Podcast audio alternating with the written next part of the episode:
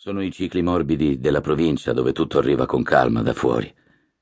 Una volta era la ferrovia, poi sono arrivate le automobili, la televisione, l'autostrada e ora internet.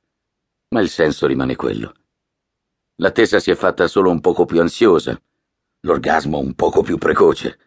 Ci sono ancora dei bar e dei perdigiorno, persone che hanno i soldi e persone che esibiscono soldi che non hanno. Ci sono parole vuote e discorsi pieni di parole che sovente hanno lo stesso significato. La faccia al sole contende con tenacia spazio alla faccia in ombra, e viceversa. Qui, come in altre città simili a questa, in realtà Facebook è sempre esistito.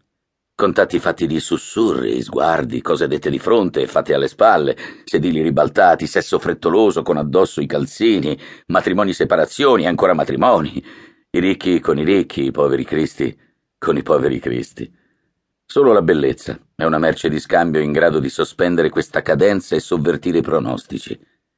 Il pensiero è concentrato e diluito, rarefatto e rappreso, non curante e permaloso.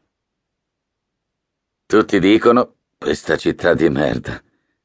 Quasi nessuno se n'è andato, e quei pochi che lo hanno fatto prima o poi sono tornati, chi per esibire il successo, chi per leccarsi le ferite, e per spiegare agli altri e nascondere a se stessi i veri motivi per cui non ce l'hanno fatta. Si ritrovano a parlare della loro vita e della vita in genere nello stesso bar in via Roma o in piazza della Noce, dove le facce conosciute sono sempre di meno e i figli degli amici sono sempre più grandi e sempre più numerosi. Insieme, vincitori e vinti, perché la sconfitta e la vittoria hanno in comune in ogni caso una personalità e un vigore. Gli altri, quelli che vivono esistenze in pareggio, hanno facce, vestiti e auto anonime. Stanno da, da altre parti e sono gente più da cappuccino che da aperitivo. Come me. Questo è più o meno quello che penso ogni volta che attraverso la città mentre vado o torno dallo stadio. Potrei fare la circonvalazione, metterci molto meno, ma ogni volta mi faccio prendere da una specie di fantasia migratoria e scelgo un percorso fra case, negozi, auto, gente a piedi, in bicicletta o in scooter. Qui l'ora di punta non è mai troppo acuminata e si può viaggiare senza subire furti di tempo.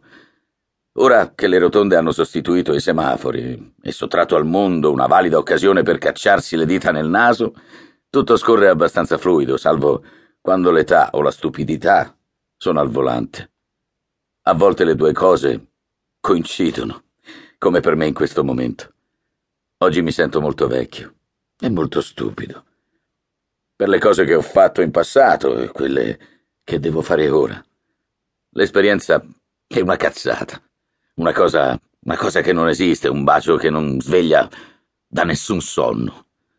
È utile per cambiare una lampadina, o imbiancare una stanza, o prendere un gatto senza farsi graffiare. Per il resto, è sempre la prima volta.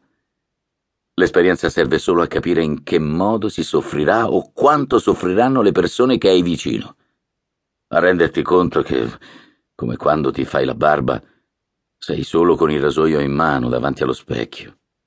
Ci sono ferite, anche se piccole, che non smettono mai di sanguinare.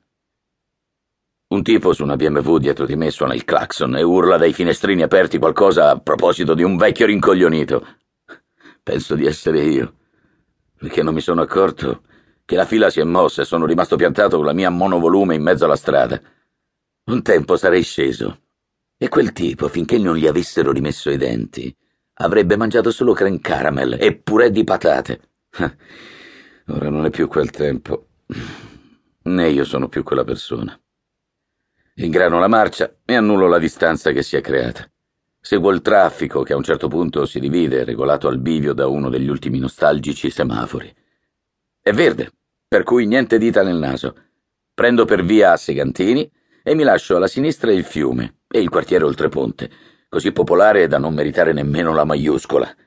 Ci sono brutti palazzi dai colori sbiaditi e dai mosaici improbabili, che sfumano in una serie di capannoni poco oltre, tagliati dalla strada che esce dalla città e prosegue verso Milano.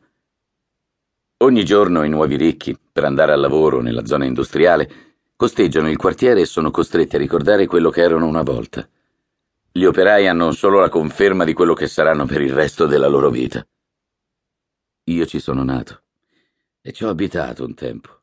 Ora se posso.